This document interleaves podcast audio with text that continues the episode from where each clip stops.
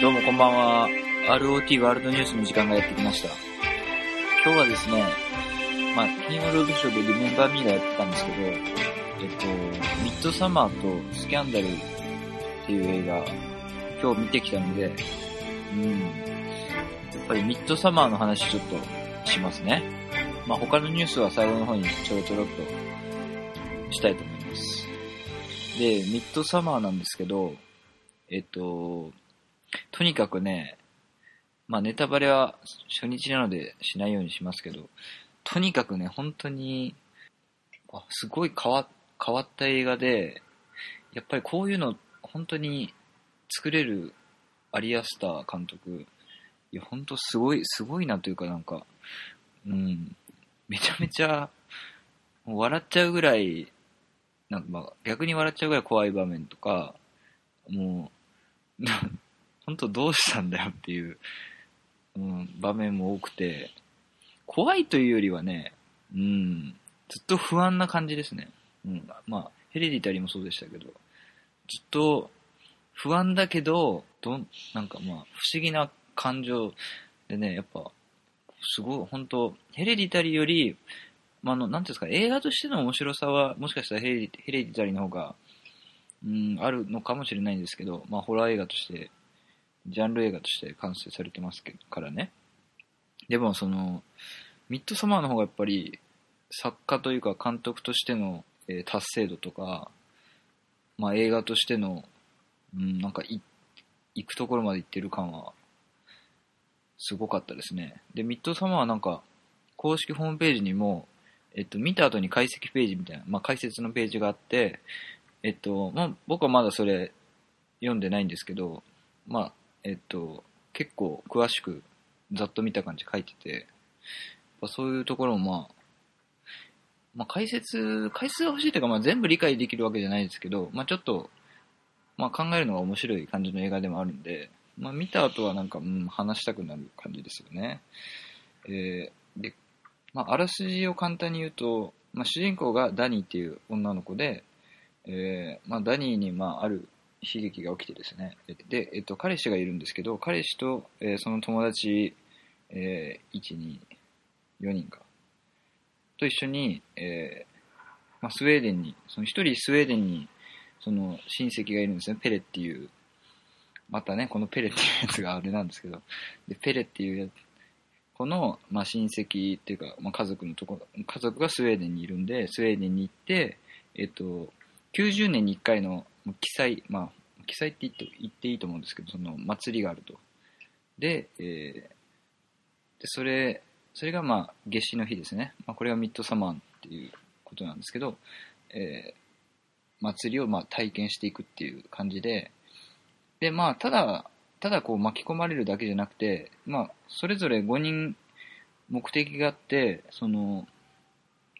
まあ、ダニーに関し、主人公のダニーに関しては、まあ、若干巻き込まれな感じもあるんですけど、えっと、一人は、えっと、その、大学で論文を書くために、そういう、えー進行とかですね、その土着進行とかの研究をするために、えっと、まあ、行ってるっていう設定で、まあ、そこもうまくできてましたし、うん、とにかくね、この祭りが本当半半端ないというか、その、うん、やっぱ、いや、これ、なんかまあいろいろ起こるんですけど、いや、これ伝統なんで、あの、あれなんですよ。もうこれ、もう決まってることなんで、そあのそんな騒がないでくださいみたいな感じで、その、地元の人が言うんですけど、いや、いやいやいやというか、なんていうのかな、今、現代の目から見て、その祭り自体をそう簡単に否定することもできるし、いや、こんなの狂ってるっていうのも簡単なんですけど、その逆に、向こうの立場から見ると、や、これは昔からあることで、その、そもそもそういう価値観だからっていうことでもありますし、えっとね、まあ、ネタバレしない範囲で言うと、まあ、一個象徴的だだなと思ったのが、えっと、村に入っていくときに、こう、車で行くんですけど、えっと、車でこう、走ってる、車主観、車の主観というか、まあ、車から見た、えー光景が流れる、まあ、移動ショットがあって、で、そこがその天地が逆になってるようなカメラワークで、多分あれはドローンかなんか使ってるのかなっていう感じですけど、で、その天地が逆になってるっていうのから、こう、ぐーってまたカメラが戻って、普通の、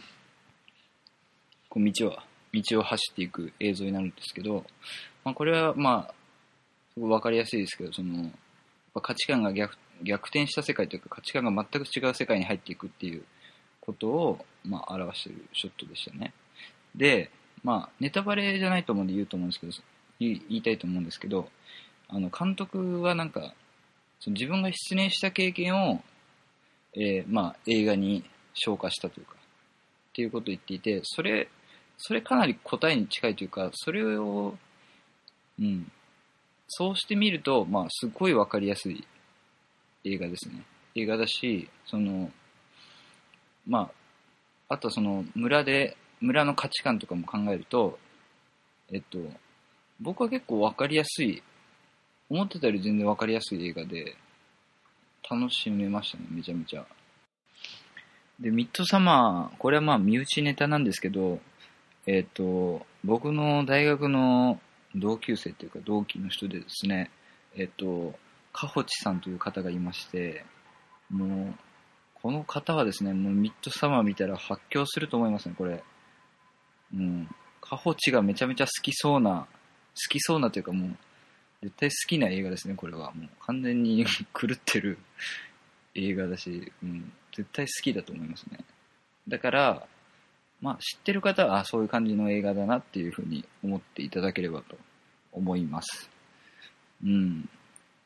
あとは、えっと、スキャンダルを見たんですけど、スキャンダルもまあ面白かったですね。これは、えっと、FOX ニュースの、まあ、スキャンダル、えっと、セクハラ問題、まあ、MeToo ムーブメントがあるじゃないですか。で、まあ、それが起きる前に、まあ、企画された映画らしいんですけど、あの、これ、